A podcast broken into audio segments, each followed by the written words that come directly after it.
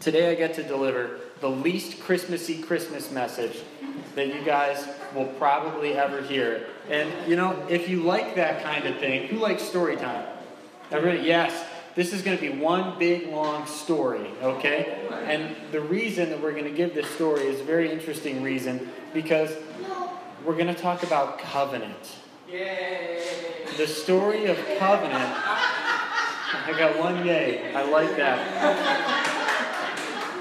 Today we're going to talk about the covenantal history of Israel. And if that doesn't sound Christmassy, it didn't to me either last year when I heard this for the first time. And I had a professor who I'm indebted to still who blew my mind by putting Jesus Christ in the perspective of a first century Jew instead of a 21st century American. And I've never thought of Christmas the same way again. And I'm going to help you guys think about that today. We have a problem with Christmas we don't understand what child this is, like they would have understood it back then.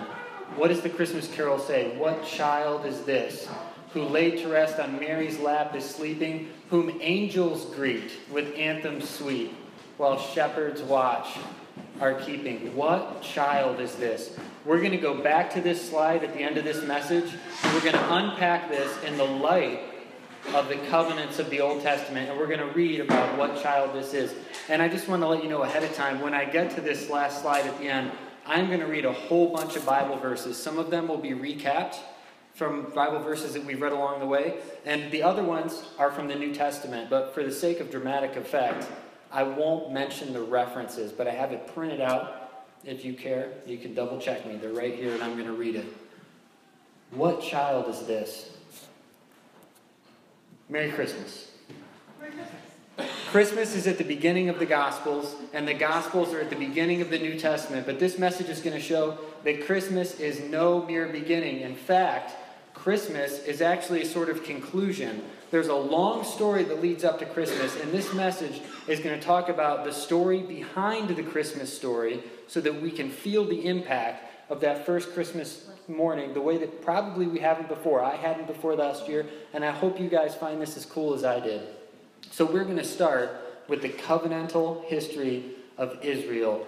The history of Israel is built on covenants and promises. In the Old Testament, God made four explicit covenants with four different people. The first one was with Noah, the second one was with Abraham, then Moses, and then King David.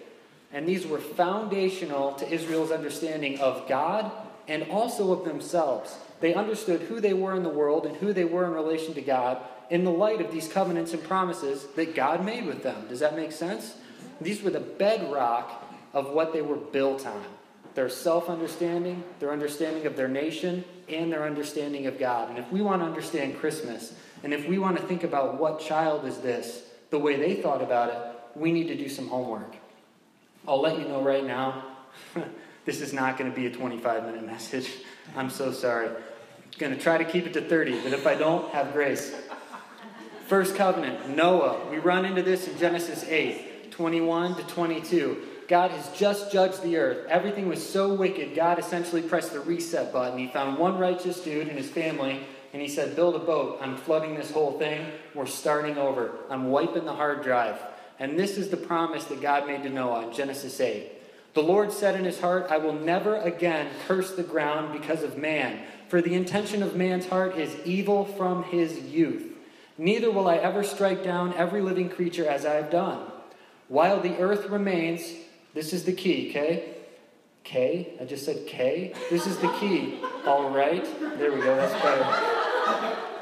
Seed time and harvest, cold and heat, summer and winter, day and night shall not cease.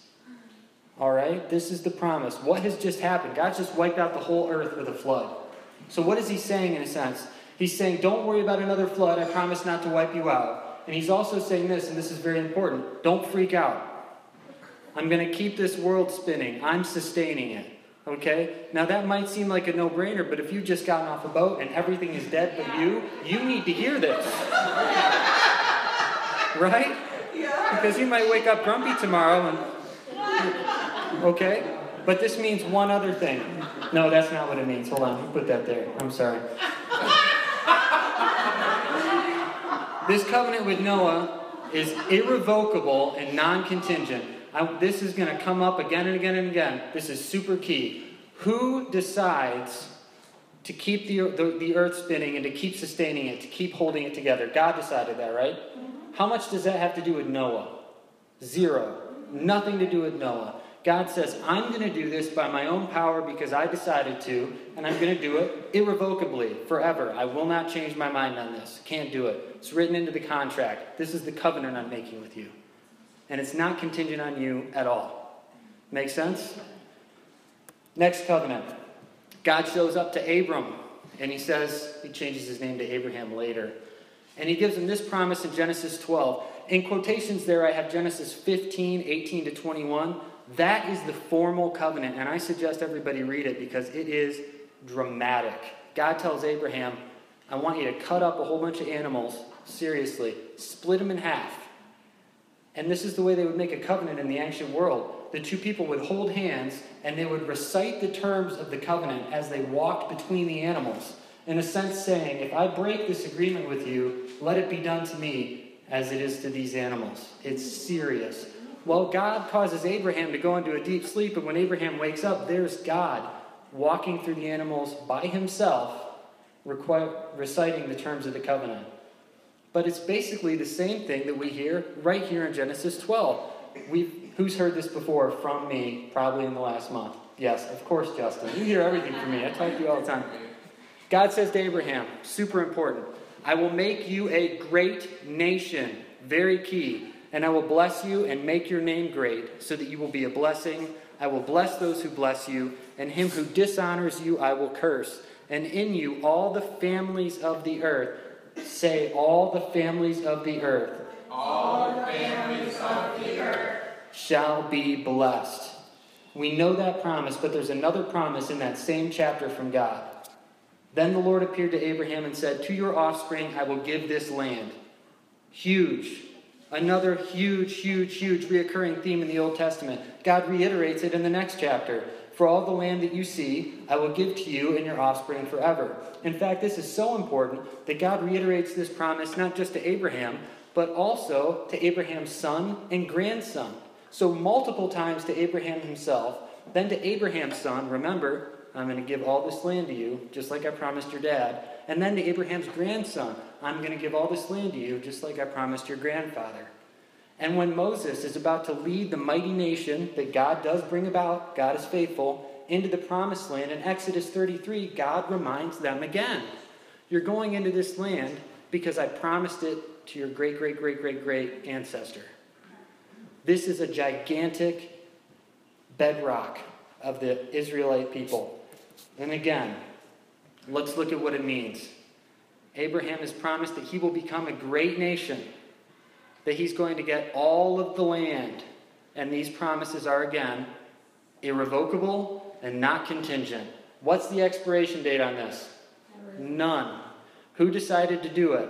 God. How much does God say it has to do with Abraham? Nothing. God comes down and says irrevocably, with zero contingencies, you will become a great nation, you will get all this land, and you will be blessed. Great nation and a huge territory.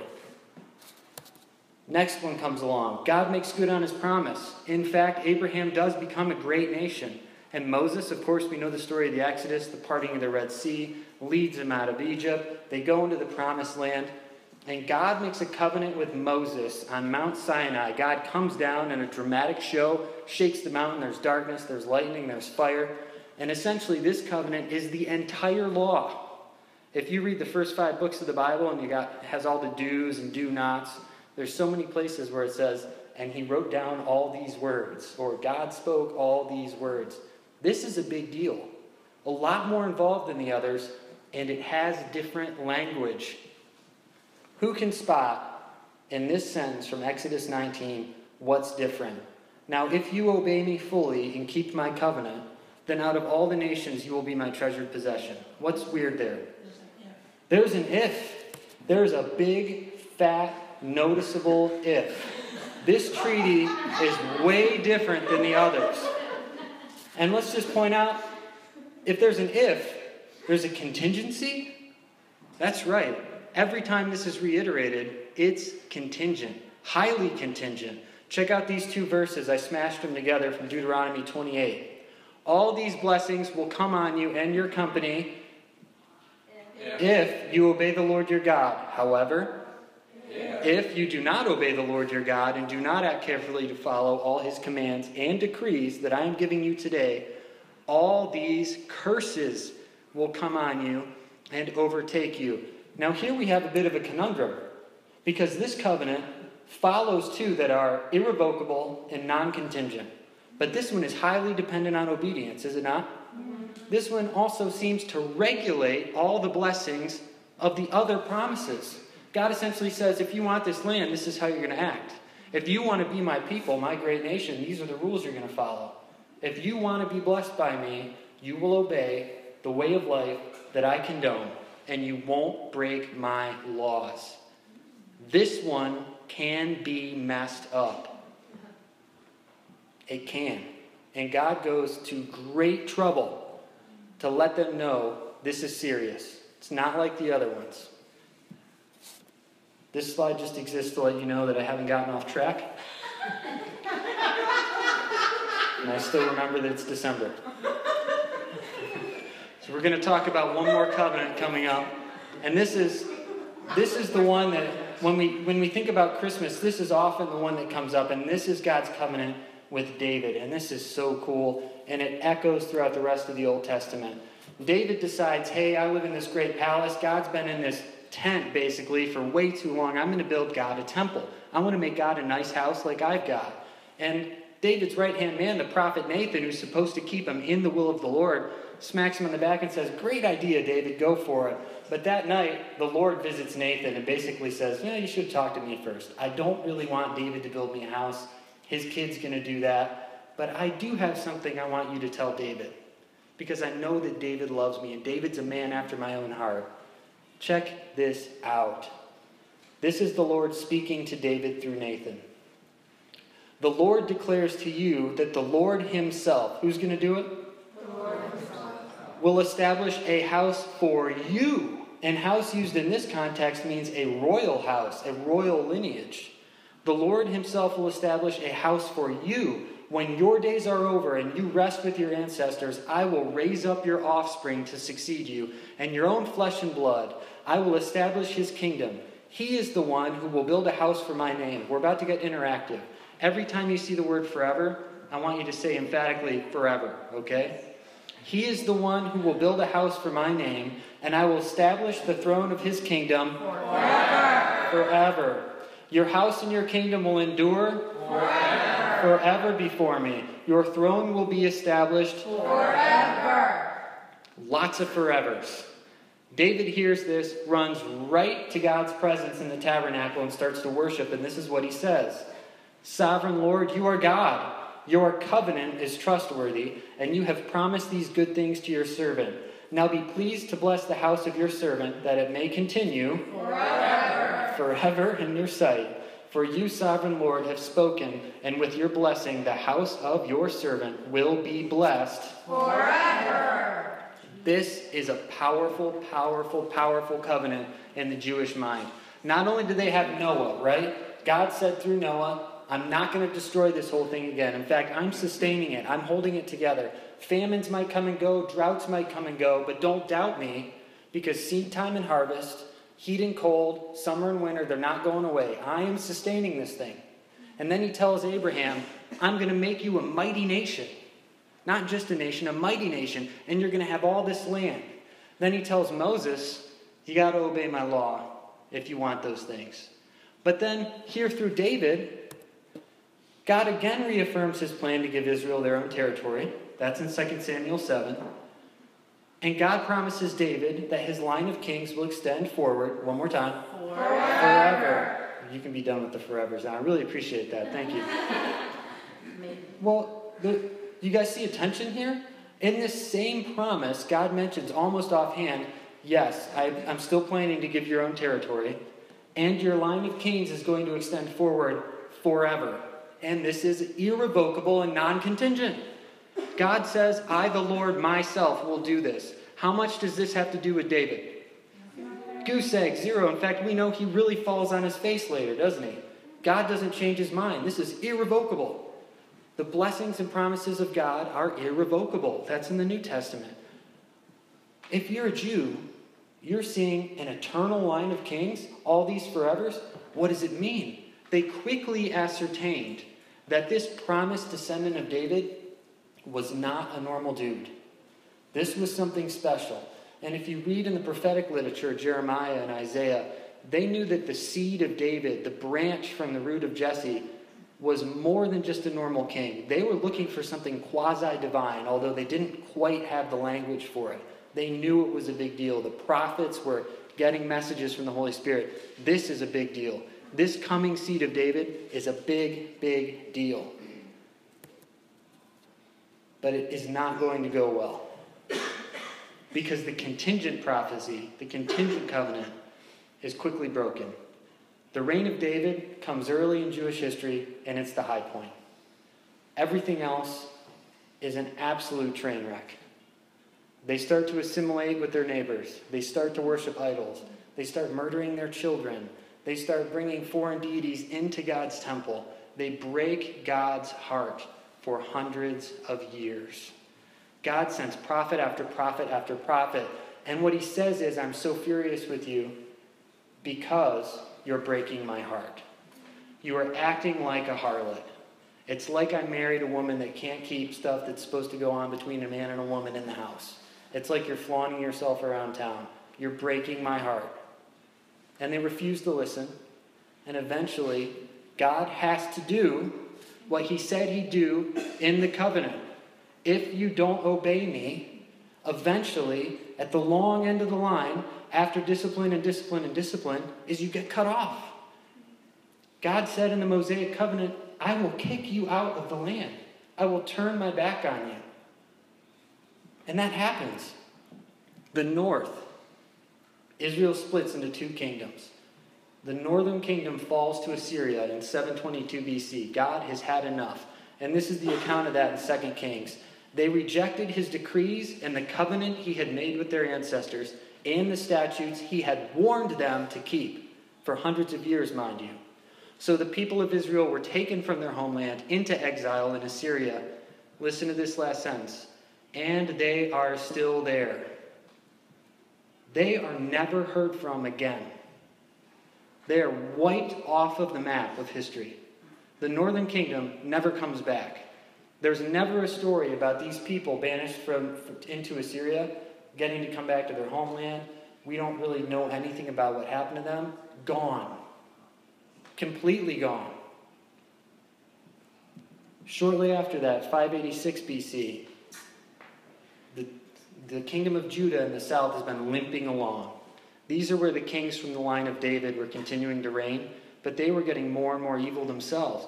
Even the line of David couldn't keep it together.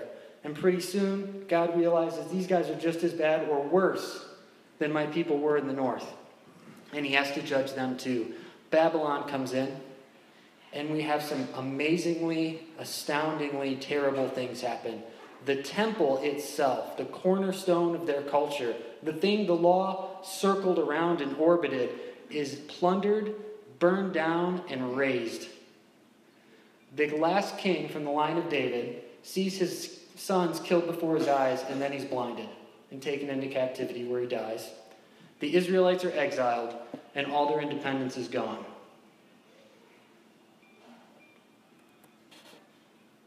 So, what do you do with that? Let's think about it logically. God said irrevocably and non contingently, You will have a king from the line of David forever.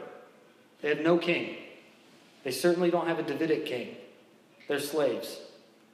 God said, You will have this land, not contingently and irrevocably. It's yours. Over and over and over and over again, promised through generations. Not only do they not have the land, they're not even in it. It's not just that they've lost control, they've been moved out of it. Not only are they not a great nation, they're not even a nation. And they're certainly not great. Their numbers are shrinking all the time. They're constantly sent around in slavery. They're being absolutely decimated as a people. They are vanishing off the face of the earth. And even if they wanted to obey now, there is no temple.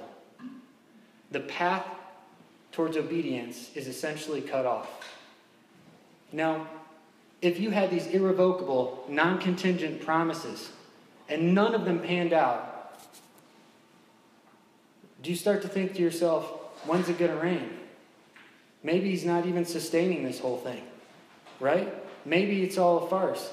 Let's think about it logically, guys. Maybe this is a pipe dream. Maybe our great, great, great, great grandfathers were just lying to us. Maybe our gods are no more real than anybody else's gods. Maybe these Babylonians really have it together. Maybe we should assimilate into their culture, and some did. Maybe we should just give up on this whole Judaism thing, and some did. But you know, as much as they were wondering, are we beyond saving? A remarkable thing happens. A remarkable thing. There is a core of faithfulness that never dissipates. There is a sustained beating heart of faithfulness in the Jewish people that is never allowed to stop being. It keeps going. Haven't forgotten that it's Christmas. Another reminder, okay? Thought I'd break up the mood a little bit. That is a beautiful scene. I wouldn't mind that fireplace. How much did it have to do with Noah that God was going to sustain this whole thing? How much did it have to do with David that God was going to bring about an eternal king?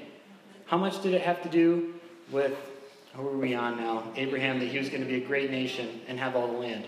Nothing. It gets more confusing than that. when they're taken captive, they're in exile, they've lost everything, they have no hope. They're wondering if they've messed up finally beyond the point of repair. Even the temple is gone. Even the temple is gone. God's presence rested in the temple. This is figurative of God's presence being removed from the people. All the favor gone, all the ability to obey gone. They're slaves. And now the prophets start to prophesy really weird stuff. It almost seems like salt in the wound. Jeremiah is the first. He sees Jerusalem fall after the siege. He sees the atrocities that are happening. He sees people eating each other out of desperation. It is the worst thing in the Bible if you read the book of Lamentations, in my opinion. And after that, the Holy Spirit tells him to prophesy things like this Listen, the days are coming, declares the Lord, when I will make a new covenant with the people of Israel and with the people of Judah. It will not be like the covenant that I made with their ancestors when I took them by the hand to lead them out of Egypt. And why won't it be like that covenant? Because they broke my covenant, although I was a husband to them, declares the Lord. This is the covenant I will make with the people of Israel. After that time, declares the Lord, I will put my law in their minds, and I will write it on their hearts. I will be their God, and they will be my people. Key slide. No longer will they teach their neighbor or say to one another, Know the Lord, because they will all know me, from the least of them to the greatest, declares the Lord. This is the line. For I will forgive their wickedness and will remember their sins no more. If you have just seen your city destroyed and the bedrock of your civilization, everything that you used to make sense of who you were, who your nation was, and who your God was, completely and brutally destroyed, and then somebody tells you this, I'm not so sure you'd be happy. And in fact, Jeremiah did not meet a happy end. But he prophesied faithfully what the Lord was telling him. Another covenant is coming. I am going to forgive their wickedness and remember their sins no more. Separated in time and place is Ezekiel. He's also a slave. And the Holy Spirit is saying things like this through the prophet Ezekiel I will give you a new heart and put a new spirit in you. I will remove from you your heart of stone and give you a heart of flesh. And I will put my spirit in you and move you to follow my decrees. This is in the Old Testament. I will put my spirit in you and move you to follow my decrees and be careful to keep my laws. Then you will, guess what? Live in the land I gave your ancestors. You will be my people, and I will be your God. This doesn't just happen for a decade or two. This tension between having nothing, all the promises broken, God seeming distant, wondering, have we messed up beyond repair, Nothing is turning out the way we thought it would. This isn't the religion we thought we had. We don't even know what to do. Generation after generation after generation 100 years, 200 years, 300 years, 400 years, 500 years, almost 600 years of some of the most confusing history I've ever read. When you flip the page from the last chapter of Malachi over to Matthew, it's easy to turn that page. But the world in that time was thrown into a blender. There's just no other way to say it. You have Babylon take over the north, the southern kingdom. Then you have Persia take over Babylon. Persia is finally defeated by Alexander the Great, who dies tragically, divides his kingdom between his four generals. They have civil war. Finally, the Ptolemies take charge of Judah. The Ptolemies are finally kicked out by the Seleucids. Then there's a revolt in 164 after the Seleucids defile the temple yet again. Then there's a revolt by the Hasmoneans, and they get their independence in quotes. And that's in quotes because the Jews could only pretend to be independent because there were at least four other empires fighting each other, and all four empires had internal fighting among themselves, as did the Jews. So, as long as no one was paying attention, they could pretend to be autonomous. But in 63 BC, I believe at the Battle of Actium, Rome finally took control of the whole region, kicks everybody else out. Rome has civil war. And finally, this guy named Octavian wins, decides he's going to call himself Augustus, and he is the first emperor of Rome. 600 years of a historical blunder so complicated, I tried to make sense of it and couldn't. This is the best I could do, and you get it on one slide, so you're welcome. Have we messed up beyond repair? Who are these people? Are we ever going to get our land back? Who are we controlled by? Now it's these people, now it's these people, now it's these people. 600 years of being a doormat. And that beating heart of faithfulness somehow, against all the odds, remains until the first emperor decides, I need to take a census of my kingdom to see how many taxpayers I've got so I can rule with an iron fist the right way. So he declares the census.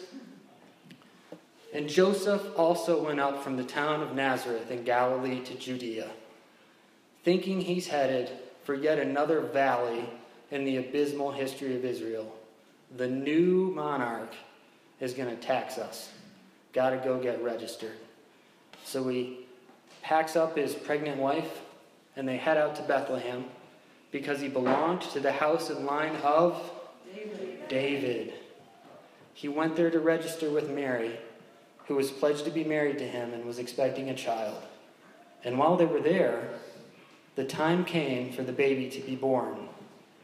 So let's revisit the question what child is this who laid to rest on Mary's lap is sleeping?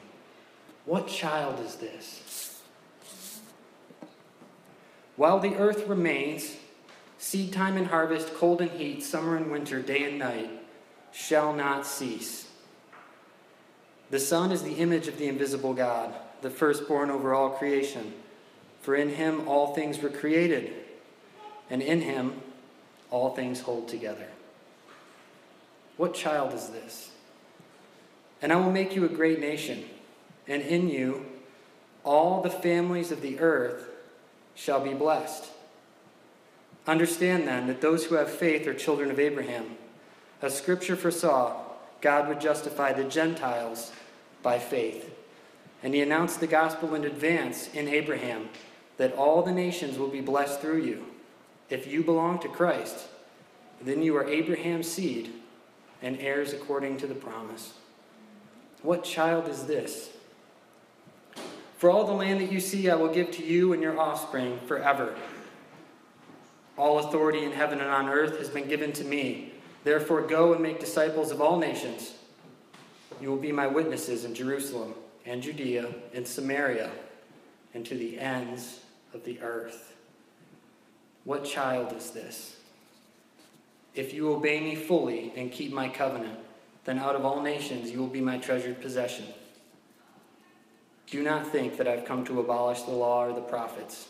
I have not come to abolish, but to fulfill. What child is this, laid to rest on Mary's lap, is sleeping? The Lord declares to you that the Lord himself will establish a house for you when your days are over and you rest with your ancestors, I will raise up your offspring to succeed you, and I will establish the throne of his kingdom forever. During the time of King Herod, Magi from the east came to Jerusalem and asked, Where is the one who has been born King of the Jews. We saw his star, and we have come to worship him. What child is this? The days are coming, declares the Lord, when I will make a new covenant with the people of Israel and with the people of Judah. For I will forgive their wickedness and will remember their sins no more. Then he took the cup, and when he had given thanks, he gave it to them, saying, Drink from it, all of you. This is my blood of the covenant, which is poured out for many for the forgiveness of sins. What child is this? This is the genealogy of Jesus the Messiah, the son of David, the son of Abraham. But what about you? He asked. Who do you say that I am? And Peter answered, You are the Messiah, the Son of the living God. I hope this message seemed more like a lesson from ancient history. I hope it seemed personal, and I hope it shed some light on the impact and the weight of what Christmas really was. We can learn a lot from the history of Israel. It's tumultuous, it's sometimes terrible. But I want to make this personal. I'm going to read what I wrote because I don't want to mess it up. If you feel like your dreams are far away, if you feel like your best efforts have failed to pay off, if you've failed, if you've been, if, you, if you've chosen rebellion and sin for so long that you wonder if you're beyond saving, if you've ever felt like God must be done with you, if you think your life is irreparably off the rails, if nothing has gone as planned, and if you're inclined to question the very faithfulness of God or his willingness to want to love you, then I want to say something to you today, and I want you to hear it maybe for the first time with all the weight that it's meant to carry. Merry Christmas. Merry Christmas. Stand up, guys. Let's pray.